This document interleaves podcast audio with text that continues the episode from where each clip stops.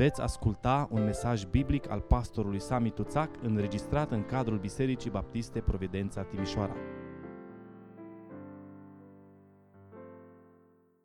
Mărit să fie Domnul Amin. pentru harul Lui, pentru dragostea Lui, care ne-a ridicat, care ne-a salvat. Deschidem Sfânta Scriptură în dimineața aceasta din nou în Epistola Apostolului Pavel către Romani, capitolul 10, citim de la versetul 1 și până la versetul 13, pagina 1104 în Sfânta Scriptură Romani, capitolul 10, de la versetul 1 până la versetul 13. Fraților, dorința inimii mele și rugăciunea mea către Dumnezeu pentru israeliți este să fie mântuiți. Le mărturisesc că ei au râvnă pentru Dumnezeu, dar fără pricepere. Pentru că întrucât n-au cunoscut neprihănirea pe care o dă Dumnezeu, au căutat să-și pună înainte o neprihănire a lor înșiși și nu s-au supus astfel neprihănirii pe care o dă Dumnezeu. Căci Hristos este sfârșitul legii, pentru ca oricine crede în El să poată căpăta neprihănirea. În adevăr, Moise scrie că omul care împlinește neprihănirea pe care o dă legea va trăi prin ea. Pe când, iată cum vorbește neprihănirea pe care o dă credința. Să nu zici în inima ta, cine se va sui în cer? Să pogoare, adică pe Hristos din cer. Sau cine se va pogorâ în adânc? Să scoale, adică pe Hristos din morți. Ce zice ea deci? Cuvântul este aproape de tine, în gura ta și în inima ta. Și cuvântul acesta este cuvântul credinței pe care îl propovăduim. Dacă mărturisești, deci, cu gura ta pe Iisus ca Domn și dacă crezi în inima ta că Dumnezeu l-a înviat din morți, vei fi mântuit. Căci prin credința din inimă se capătă neprihănirea și prin mărturisirea cu gura se ajunge la mântuire. După cum zice Scriptura, oricine crede în El nu va fi dat de rușine. În adevăr, nu este nici o deosebire între iudeu și grec, căci toți au același domn care este bogat în îndurare pentru toți cei ce-L cheamă, fiindcă oricine va chema numele Domnului va fi mântuit. Amin.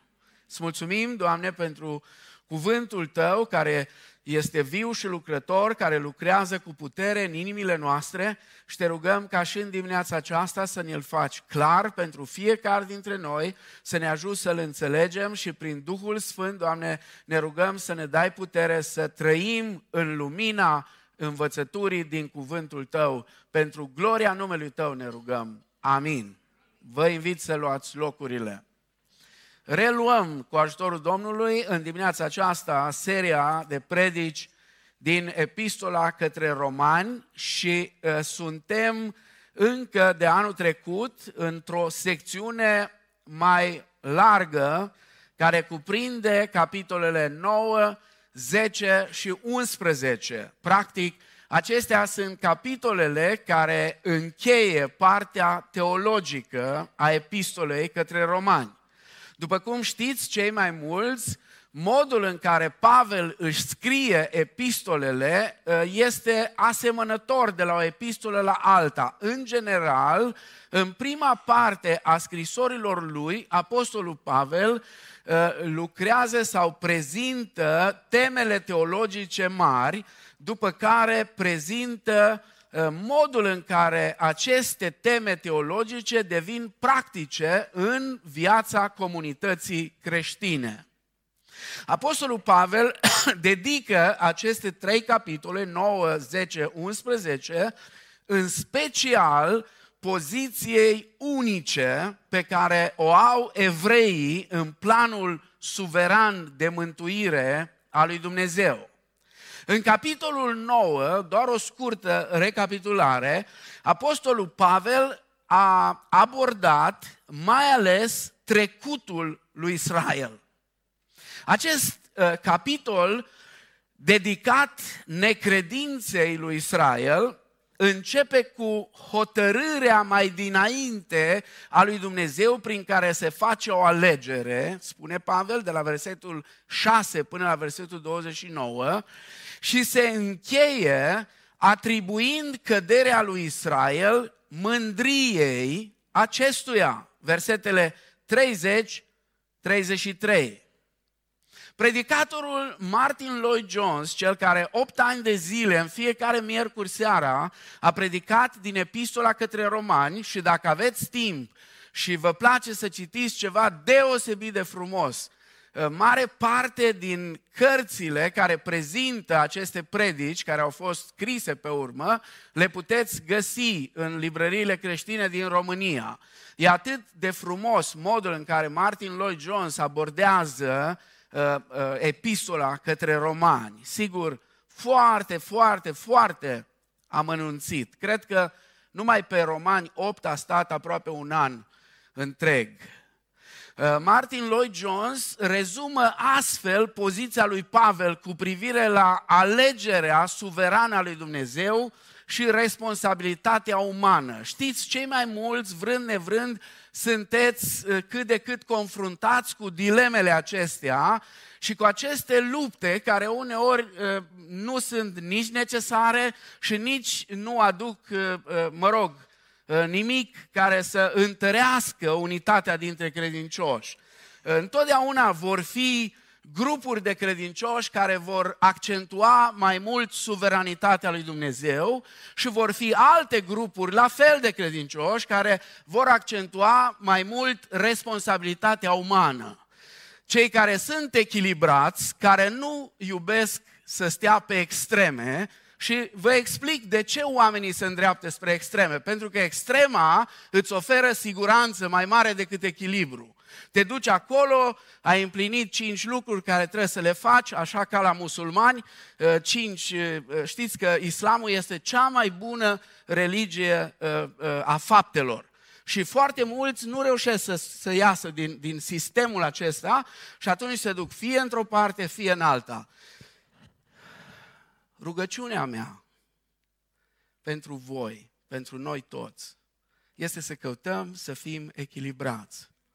Același Duh al lui Dumnezeu care a inspirat pe apostoli să scrie despre suveranitatea umană, eh, suveranitatea lui Dumnezeu în alegere, același Duh Sfânt i-a inspirat să scrie despre responsabilitatea umană.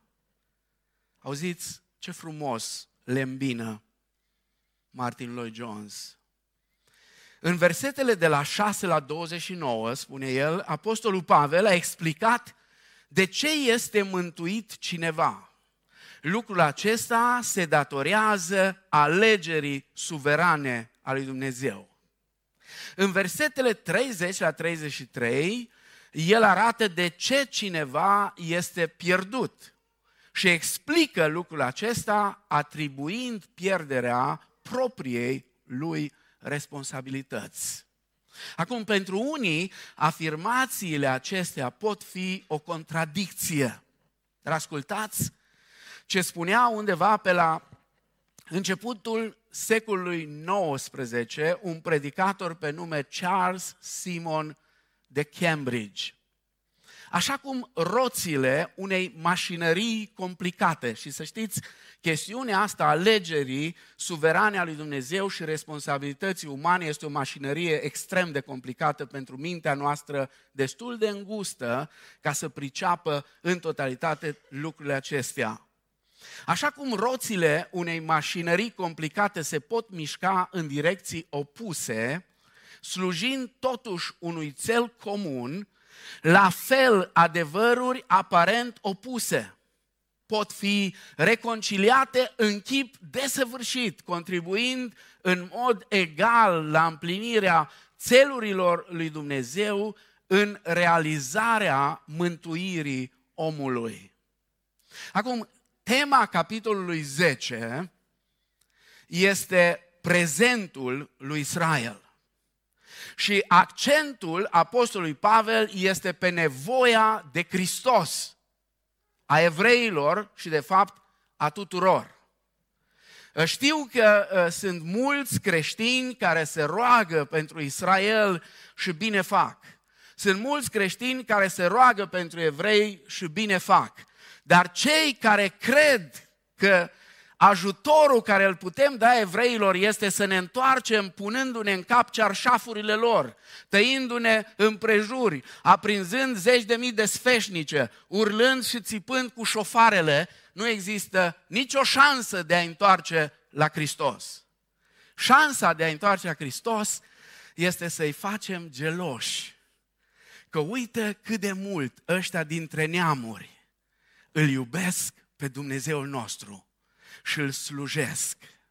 Și ziua aia nu este departe, pentru că între ei e suficient să mergi o singură dată la Parlamentul Israelian, la micul dejun cu rugăciune al Parlamentului Israelian și să-i vezi acolo parlamentari din grupurile cele mai religioase posibil din Israel, venind împreună cu creștini și rugându-se împreună și cântând împreună și lăudându-L pe Dumnezeu împreună și căutând împreună binele Ierusalimului. Să auzi un pastor baptist palestinian. Uh, evanghelicii palestinieni sunt cea mai persecutată grupare din tot ceea ce înseamnă Israelul. Îi persecută toți dar în ultimii ani, apărătorii lor cei mai mari vin din rândul evreilor ultra-ortodoxi. De ce? Numai Dumnezeu știe. Numai Dumnezeu știe. Iar unii dintre ei studiază profeții vechi, care s-au făcut de către unii rabini de-ai lor în vremea dărâmării Ierusalimului în care unul dintre ei a spus pe la anul 100 și ceva, după dărâmarea Ierusalimului, că atunci când evreii și creștinii se vor ruga împreună din nou la Ierusalim și îl vor lăuda pe Domnul, Mesia este aproape. Acum, sigur, unii dintre ei nu au înțelegerea cu privire la Mesia care o avem noi, datorită vălului care este la ei pe ochi.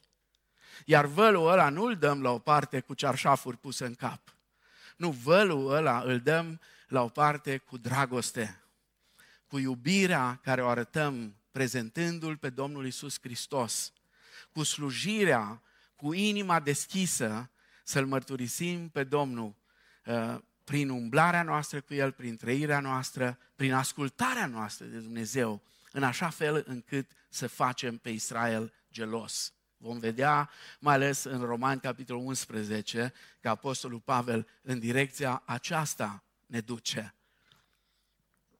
Haideți să ne uităm acum la capitolul 10. Dacă în capitolul 9 accentul major a fost pe hotărârea mai dinainte a lui Dumnezeu prin care se face o alegere, deci accentul major în capitolul 9 ați văzut foarte bine, este pe suveranitatea absolută a lui Dumnezeu. Știu că pe unii deranjează cuvântul ăsta absolut, dar eu n-am ce să le fac dacă îi deranjează, că nu eu am scris acolo că Dumnezeu face tot ce vrea și face tot ce îi place. Și dacă ție nu-ți place, eu n-am ce-ți face. El tot face tot ce îi place. Ați văzut că sunt și poet când vreau? Da? Capitolul 9 accentuează suveranitatea lui Dumnezeu, hotărârea mai dinainte a lui Dumnezeu prin care se face o alegere. Acum, în capitolul 10, Apostolul Pavel schimbă registru și accentul cade pe factorul uman. Accentul cade pe responsabilitatea umană. În capitolul 10, Apostolul Pavel își, întrea, își îndreaptă atenția de la trecut spre prezent. De la explicarea necredinței evreilor la speranța lui că totuși vor auzi și vor crede Evanghelia. Acum, această viziune despre viitor va fi mai ales tema capitolului 11. Primul lucru care aș vrea să-l observăm în capitolul 10 este ignoranța lui Israel cu privire la neprihănirea lui Dumnezeu. Sau dacă vreți, ignoranța evreilor față de nevoia de Hristos. Ignoranța lui Israel cu privire la dreptatea lui Dumnezeu. Fraților, dorința inimii mele și rugăciunea mea către Dumnezeu pentru israeliți este să fie mântuiți. Le mărturisesc că ei au râfnă pentru Dumnezeu, dar fără pricepere pentru că întrucât n-au cunoscut neprihănirea pe care o dă Dumnezeu, au căutat să-și pună înainte o neprihănire a lor înșiși și nu s-au supus astfel neprihănirii pe care o dă Dumnezeu. Și acum vă rog, ascultați cu cea mai mare atenție. Mă mir cum atât de mulți creștini nu văd asta, nu știu asta din Scriptură. Căci Hristos este sfârșitul legii. Pentru ca oricine crede în El să poată căpăta neprihănirea. Amin. Analizând problema evreilor, Apostolul Pavel începe capitolul 10 la fel ca și cel anterior, adică la fel ca și capitolul 9, cu o referire personală la dorința lui pentru Israel. Marea dorință a lui Pavel pentru poporul Israel este sau era ca ei să fie mântuiți. Această dorință fierbinte izvora dintr-o dragoste sinceră pentru ei. Iar în primele trei versete din capitolul 9, Pavel spune, atât de mult îi iubesc, încât sunt gata să fiu șters eu din cartea vieții, să fiu făcut anatema, adică blestemat, numai ca ei să fie mântuiți. Aceeași dorință pe care Moise o are pentru poporul Israel atunci când coboară de pe munte cu tablele legii, scrise cu degetul lui Dumnezeu, iar jos în vale poporul se închină unui vițel de aur. Și strigă în gura mare, iată Israele, Dumnezeul care te-a scos din țara Egiptului. Și Moise supărat ia tablele legii și dă cu ele de piatră și le face praf și Dumnezeu îi spune Moise, stai liniștit, că o singură suflare și am șters de pe fața pământului și fac din tine un neam mare. Refac poporul ăsta din nou prin tine. Și Moise spune, Doamne, decât așa, decât să fie făcut de o cară numele Tău, mai bine șterge-mă pe mine din cartea care ai scris-o înainte de întemerea lumii și salvează poporul acesta. Aceeași dragoste, sinceră, gata să se facă orice pentru Israel, gata să facă orice sacrificiu posibil, oricât de mare era acesta. Dorința lui Pavel însă este însoțită de rugăciune. Nu este suficient, nu ajunge să dorim ca oamenii să fie mântuiți. Noi toți ne dorim asta. Dar trebuie să transformăm dorințele noastre în rugăciuni de mișlocire. E adevărat când rugăciunea nu este sprijinită de o dorință sinceră, mijlocirea are puține șanse să fie rodnice le mărturisesc, spune în versetul 2, că ei au râfnă pentru Dumnezeu, dar fără pricepere.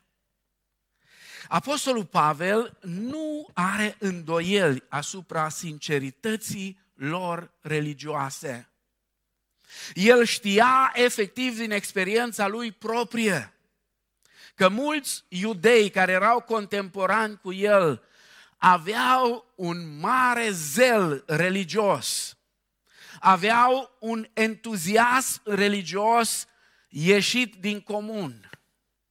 Problema lor însă era faptul că acel zel, acel entuziasm al lor era greșit direcționat.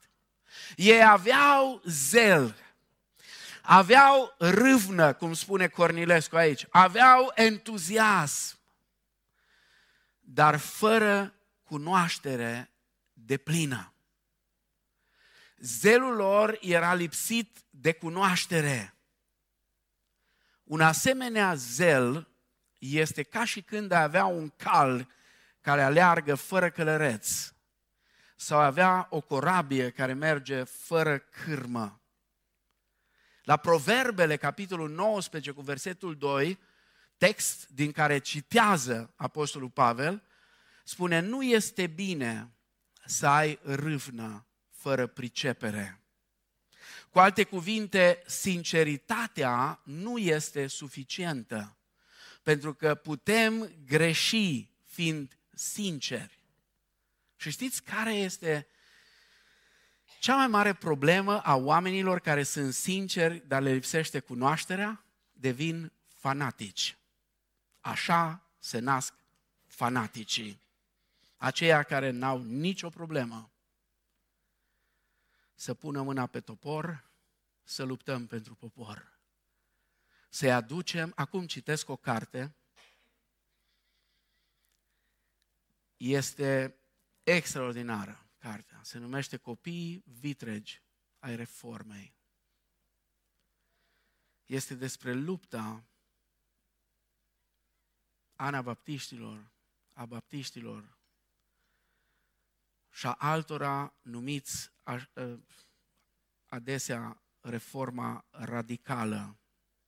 Lupta lor pentru libertate religioasă lupta lor pentru a demonstra că nimeni nu poate veni la Hristos obligat.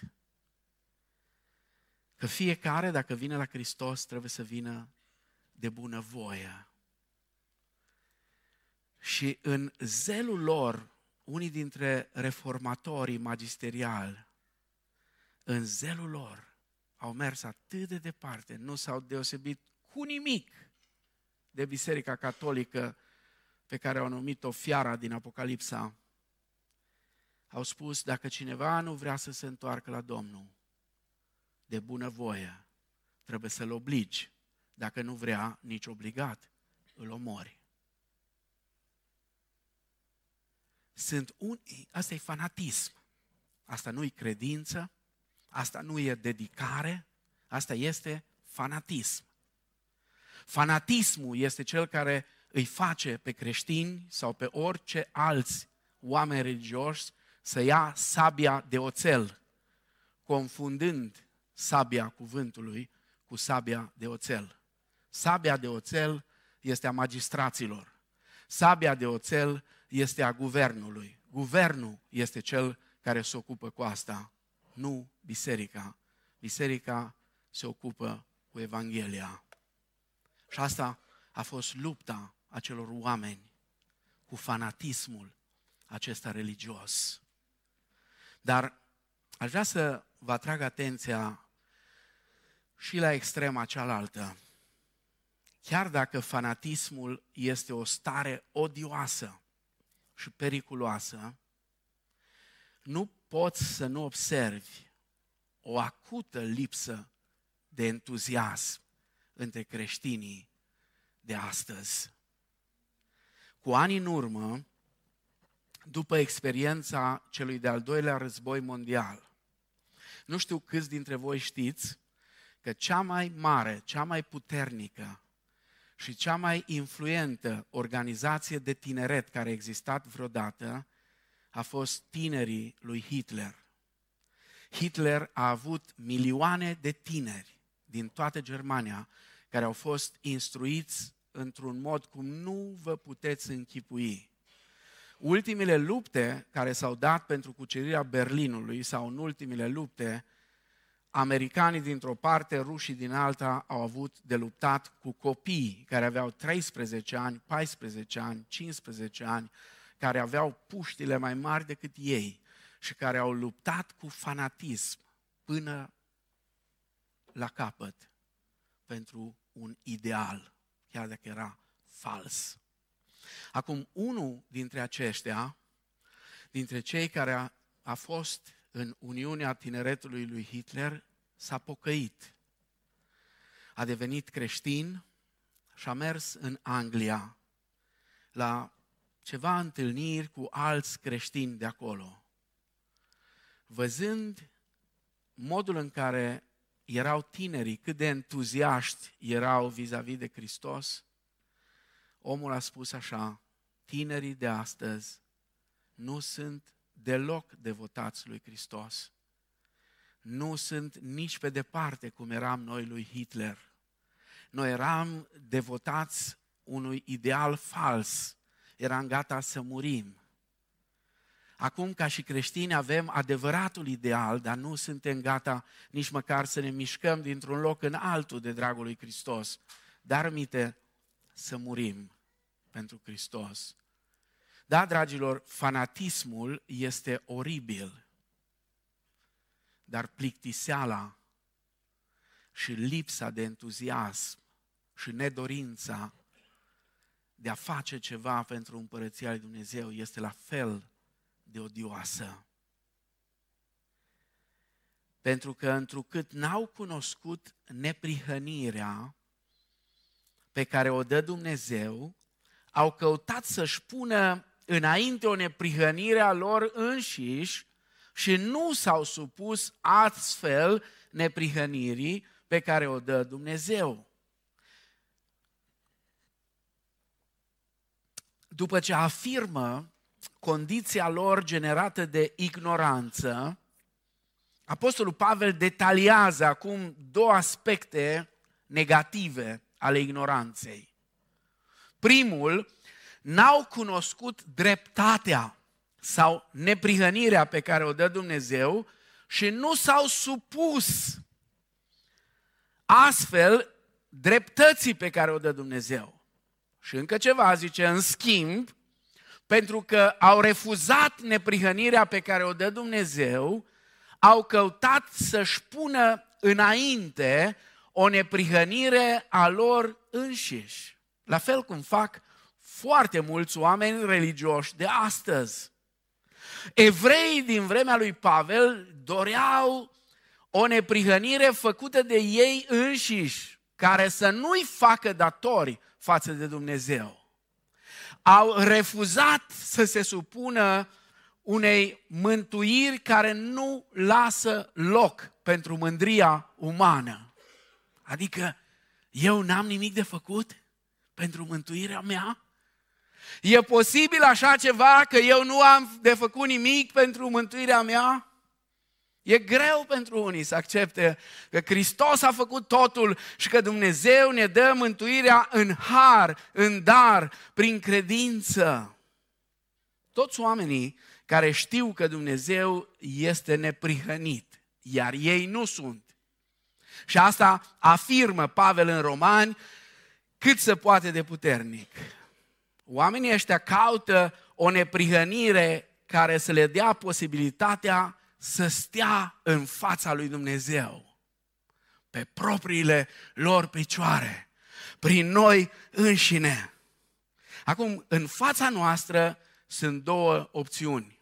Prima este să încercăm să ne construim o dreptate sau o neprihănire proprie. Prin ce? Prin fapte bune și prin ritualuri religioase. Știți care este rezultatul? Eșec total. Eșec total. De ce? Isaia, capitolul 64, cu versetul 6, ne spune Toți. Știți ce înseamnă toți? Înseamnă toți. Adică inclusiv eu. Inclusiv tu. Toți. toți au ajuns ca niște necurați. Și toate faptele noastre bune sunt ca o haină mânjită.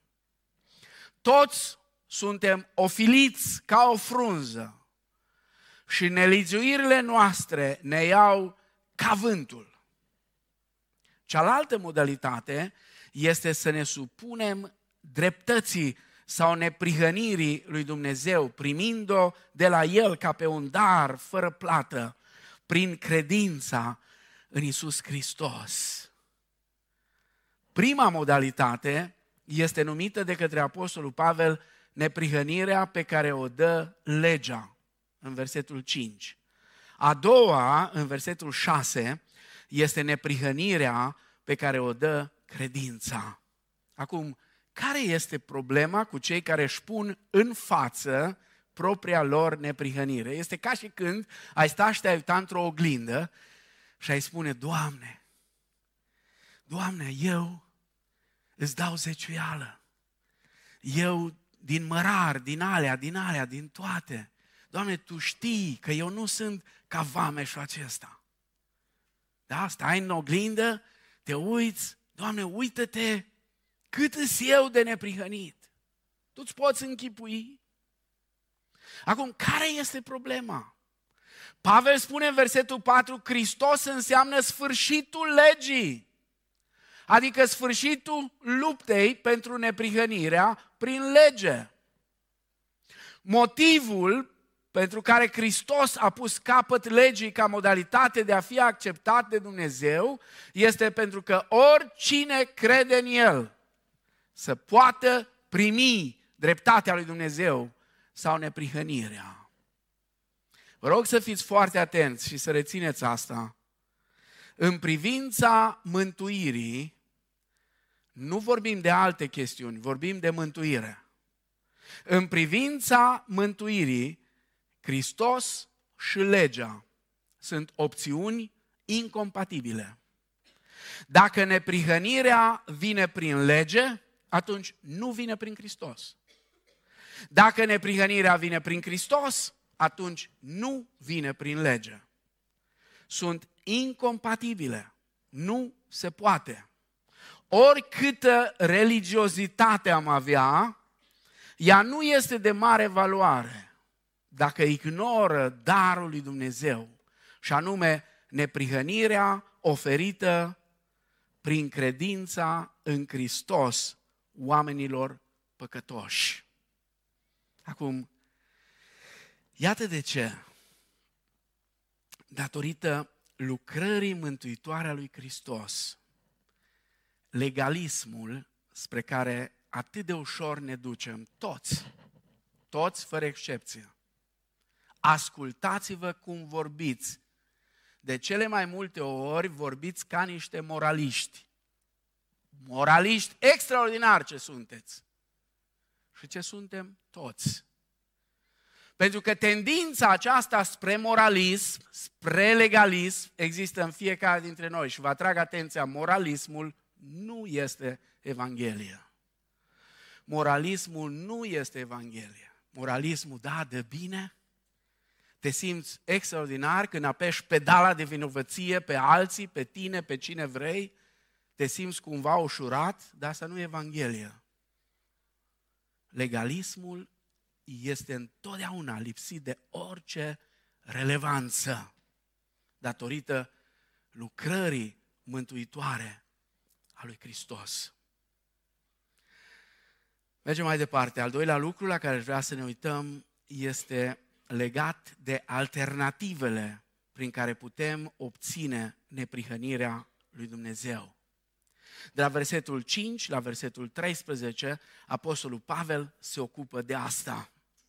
Și el începe aici, de la versetul 5 până la versetul 8, punând în contrast neprihănirea pe care o dă legea cu neprihănirea pe care o dă Hristos. Este adevărat, spune Pavel, că legea lui Dumnezeu promite că omul care împlinește legea va trăi prin ea. Leviticul, capitolul 18, cu versetul 5. Așa spune Scriptura. Omul care împlinește legea va trăi prin ea. Dar care este problema cu legea? Întoarceți Scriptura, vă rog, la Galateni, capitolul 3, cu versetul 10. Căci toți cei ce se bizuiesc pe faptele legii sunt sub blestem, pentru că este scris, blestemat este oricine nu stăruiește în toate lucrurile scrise în cartea legii ca să le facă. Iar Iacov, în Iacov 2 cu 10, Iacov este extrem de pragmatic în tot ce scrie, el nu este foarte teologic, este mai ales practic. Iacov vine și spune simplu, ca bună ziua, ca să priceapă toți. Cine se face vinovat de călcarea a câte porunci? A unei singure porunci, spune. Se face vinovat de una, de toată legea. Aici este problema. Problema legii, spune Pavel, și n-am timp să mă opresc încă o dată să explic, pentru că am explicat. Problema legii nu este în lege însăși, că ea n-ar fi dreaptă, n-ar fi bună, cum spune Pavel. Spune, e și bună, e și dreaptă. Problema legii este că are de lucrat cu material prost. Aici e problema. Nu că ea e proastă, ea e bună. Materialul cu care trebuie să lucreze, adică noi, eu și cu tine. Tot ce spun despre voi, spun și despre mine. Da? Aici e problema. Problema, slăbiciunea legii sau neputința legii este de fapt propria noastră slăbiciune. Romani 8 cu 3. Căci lucru cu neputință legii, întrucât firea pământească sau carnea o făcea fără putere. Dumnezeu a osândit păcatul în firea pământească, trimițând din pricina păcatului pe însuși Fiul Său într-o fire asemănătoare cu a păcatului. În versetul 6, Pavel vine și spune, stai că este o alternativă, și anume neprihănirea pe care o dă credința. Iar neprihănirea pe care o dă credința proclamă un mesaj diferit. Și această alternativă este așezată în fața noastră, și anume mântuirea prin Hristos. Și ne asigură de un lucru extraordinar, și anume că spre deosebire de lege, care nu este accesibilă să dea neprihănirea pentru toți, pentru că nu suntem în stare să ținem toată legea, Hristos sau neprihănirea care se oferă prin Hristos este accesibilă tuturor. Și urmează aici niște versete care mă gândesc că v-au cam încurcat când le-ați citit. Nu odată, ci de mai multe ori. Să nu zici în inima ta cine se va sui în cer, să pogoare, adică pe Hristos din cer, sau cine se va pogorâ în adânc, să scoată, adică pe Hristos din morți. ce cu schimburile astea de vorbe? Păi iată ce e. Pavel citează din ultimul discurs public al lui Moise. Și uh, să știți că merită să auzim ce spune Moise. În uh, capitolul 30, versetele 11 la 14, Moise s-a adresat de acum noi generații care se pregătea să intre în țara Canaanului. El alți muriseră în pustie. Și le spune porunca aceasta pe care ți-o dau eu azi. Nu este mai presus de puterile tale, nici departe de tine. Nu este în cer ca să zici cine se va sui pentru noi în cer și să ne o aducă pentru ca să o auzim și să o împlinim. Nu este nici dincolo de mare ca să zici cine va trece pentru noi dincolo de mare și să ne o aducă pentru ca să o auzim și să o împlinim. Din potrivă, este foarte aproape de tine, în gura ta și în inima ta, ca să o împlinești. Acum, ce face Pavel? Sub inspirația Duhului Sfânt, Pavel ia discursul lui Moise și îl adaptează. Adaptează cuvintele lui Moise și înlocuiește cuvântul lege cu Hristos. Ce spune Pavel de fapt aici? Nu este cazul să asaltăm înălțimile sau să sondăm adâncimile în căutarea lui Hristos. De ce? Fiindcă El a venit. El s-a întrupat deja. El a murit și a înviat și acum este accesibil tuturor. Tot ceea ce trebuie cineva să facă pentru a beneficia de lucrarea lui Hristos este să creadă în Hristos. Vă amintiți? Pavel și Sila închiși în temnița din Filipii. Cântă cântări de laudă, cu picioarele în butuci. Noaptea, la miezul nopții, se face un cutremur. Se deschid porțile. Nu pleacă nimeni. Pentru că mesajul Evangheliei pe care îl propovăduiau Pavel și Sila avea mai mare putere decât lacătele care erau puse pe uși.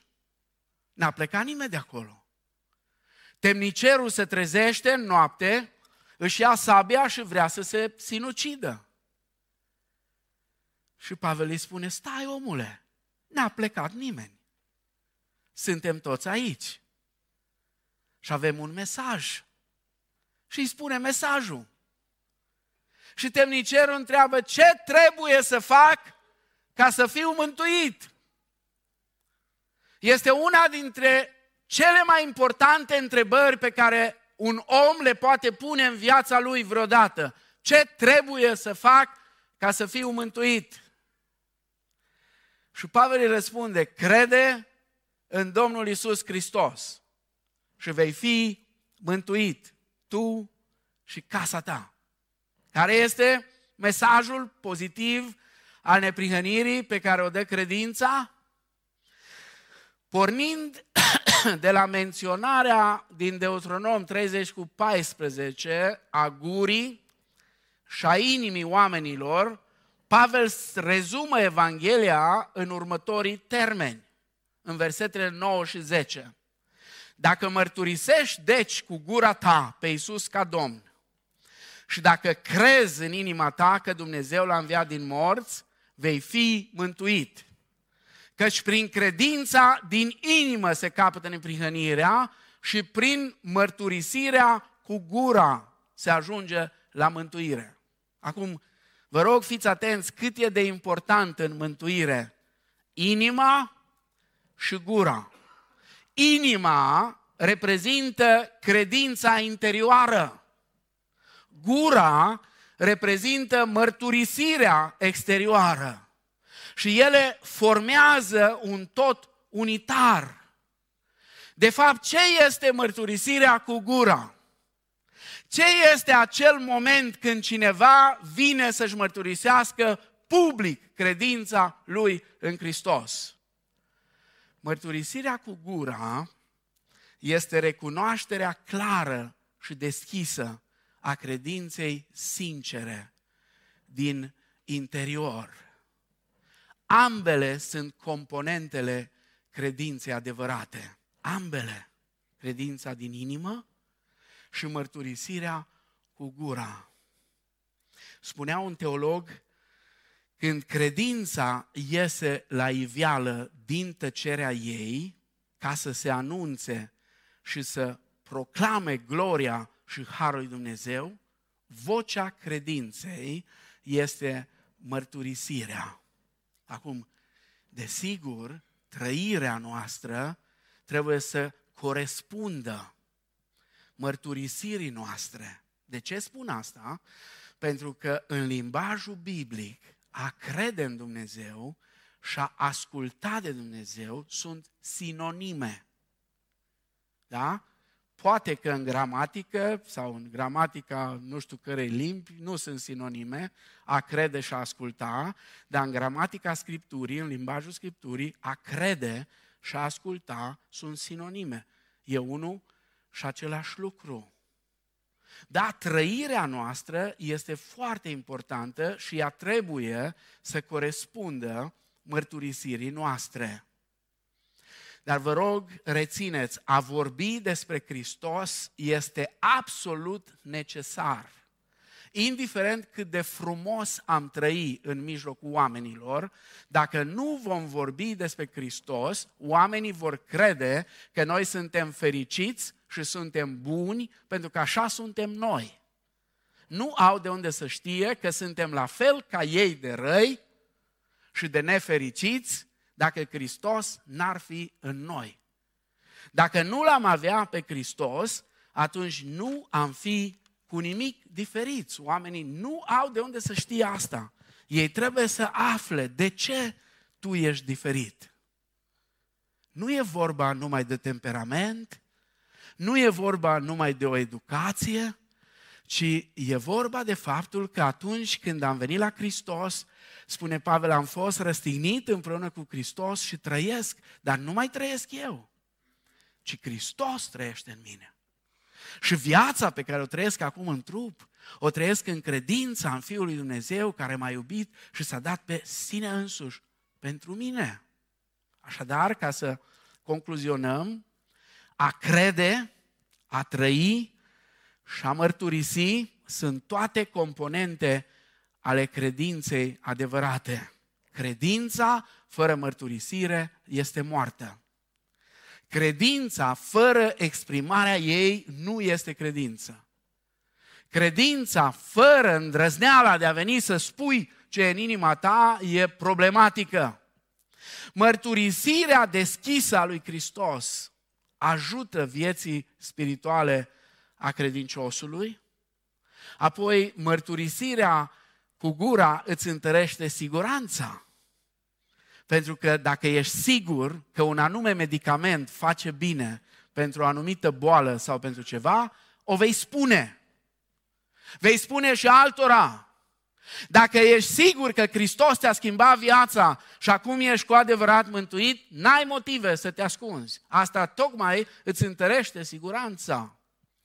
Și apoi adâncește realitatea experimentării lui Hristos și a experienței creștine a celui credincios. După cum zice Scriptura, zice versetul 11, oricine crede în El nu va fi dat de rușine. În adevăr, nu este nicio deosebire între iudeu și grec, căci toți au același Domn, care este bogat în îndurare pentru toți cei ce îl cheamă, fiindcă oricine va chema numele Domnului va fi mântuit.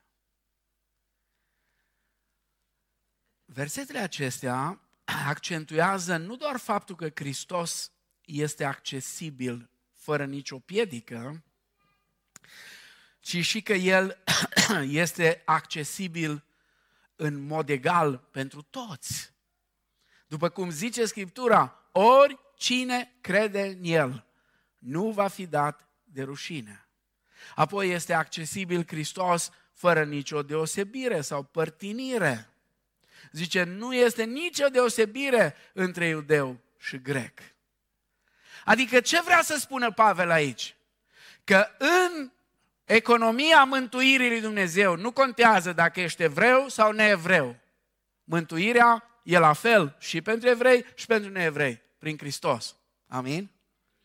Nu e nimeni superior în ceea ce privește mântuirea. Toți sunt egali accesibil pentru fiecare în parte, fiindcă oricine va chema numele Domnului va fi mântuit. E aici, în, în versetul 11, un citat din Isaia și spune, cine crede în El, adică în Hristos, nu va fi dat de rușine. Adică al mărturisi în public ar putea fi greu, pentru că ne temem că vom fi făcuți de rușine. Dar să nu uităm, actul prin care îl mărturisim aici pe pământ va fi actul prin care El ne va mărturisi în cer. Țineți minte? Dacă mă va mărturisi cineva înaintea oamenilor, spune Domnul Iisus, eu ce voi face? Îl voi mărturisi și eu înaintea Tatălui și înaintea îngerilor lui Dumnezeu. Dacă se va rușina cineva de mine, ce spune Isus? Mă voi rușina și eu de el. înaintea Tatălui și înaintea îngerilor. Acum, imaginați-vă următoarea scenă. Vrei sau nu vrei, crezi sau nu crezi, îți place sau nu îți place, într-o zi, tu și cu mine, noi toți, vom sta în fața tronului de judecată al lui Dumnezeu. Asta spune Scriptura nu odată. Vestea bună pentru pocăiți este că judecata începe de la casa lui Dumnezeu. Da? Vom sta înaintea scaunului de judecată. Și ca în orice judecată, ai nevoie de un avocat. Da? Cum ai vrea ca la momentul acela, avocatul, care e clar cine e, avocatul să vină să spună, îl cunosc. Îl cunosc, e al meu. Sau să spună, nu-l cunosc. Nu știu cine Dacă cineva se va rușina de mine, mă voi rușina și eu de el. Dacă cineva mă va mărturisi, ce înseamnă să mărturisești pe Hristos? Înseamnă să te identifici cu El. Public. Da, sunt al lui Hristos. Știți că în vremea când scrie Pavel, a te identifica cu Hristos era de multe ori același lucru cu a fi omorât. Știți că cuvântul martor și martir are aceeași rădăcină? Martor și martir are aceeași rădăcină.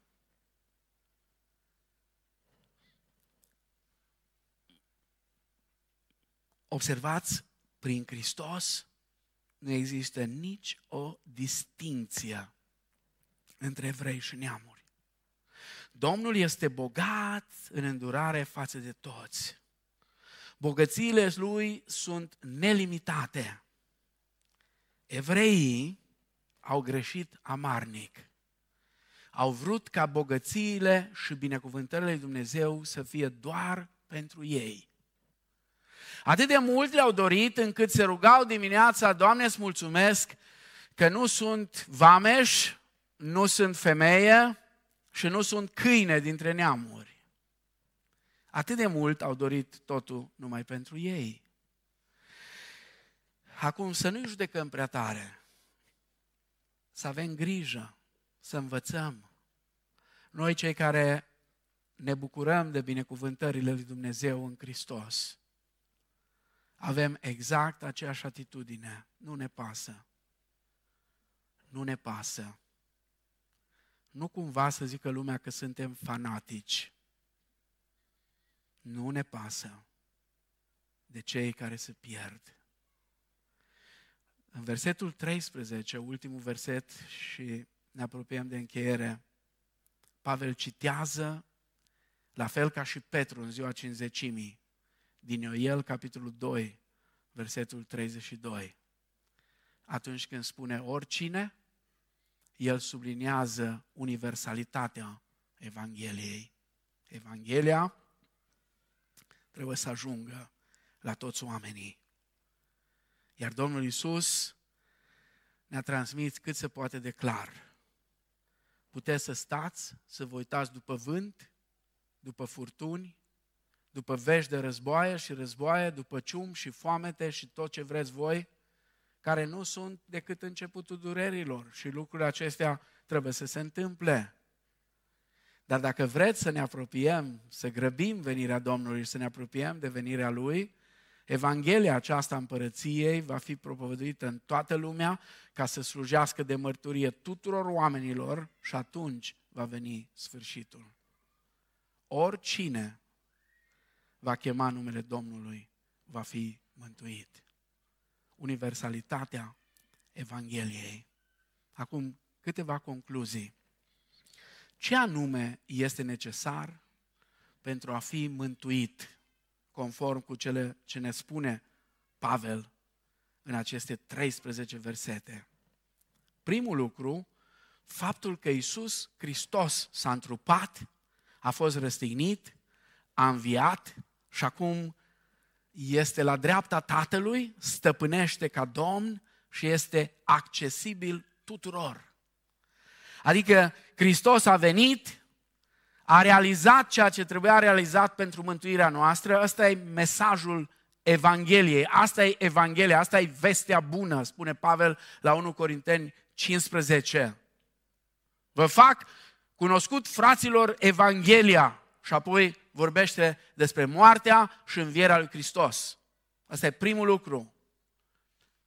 Pentru mântuirea noastră era necesar ca Hristos să se întrupeze, să fie răstignit, să învieze, să stăpânească apoi ca Domn și să fie accesibil pentru toți. Al doilea lucru este Evanghelia care îl face cunoscut pe Hristos. Fără Evanghelie, oamenii n-au cum să știe asta. Evanghelia este despre întruparea lui Hristos, despre nașterea lui, despre trăirea lui, despre moartea lui și învierea lui și înălțarea lui. Asta e Evanghelia. Evanghelia care îl face cunoscut pe Hristos. Deci prima dată faptul că Hristos a venit și a făcut lucrarea, a doua Evanghelia care vorbește despre asta, care îl face cunoscut. Și al treilea, credința sau încrederea, dacă vreți, din partea celor ce aud Evanghelia. Da, Hristos și-a făcut lucrarea, Evanghelia a fost vestită, evreii n-au vrut să creadă. Dumnezeu i-a pus deoparte. Pentru o vreme vom vedea asta. E bine să nu uităm. Pentru o vreme i-a pus deoparte. Da?